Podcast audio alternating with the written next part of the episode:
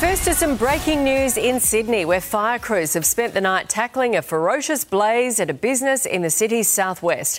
Liam Tapper is live at the scene in Canterbury. Liam, what's the latest there?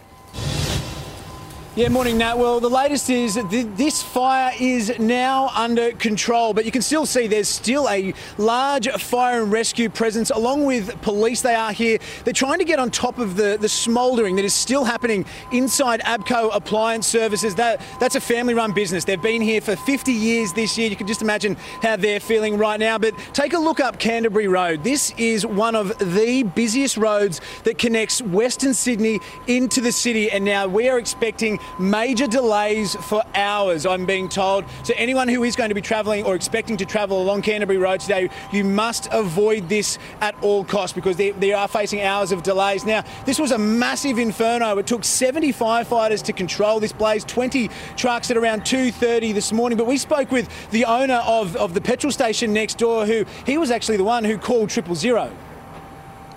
It's all of a sudden, like full of smokes coming and sometimes there is full of like fire from the to- rooftop.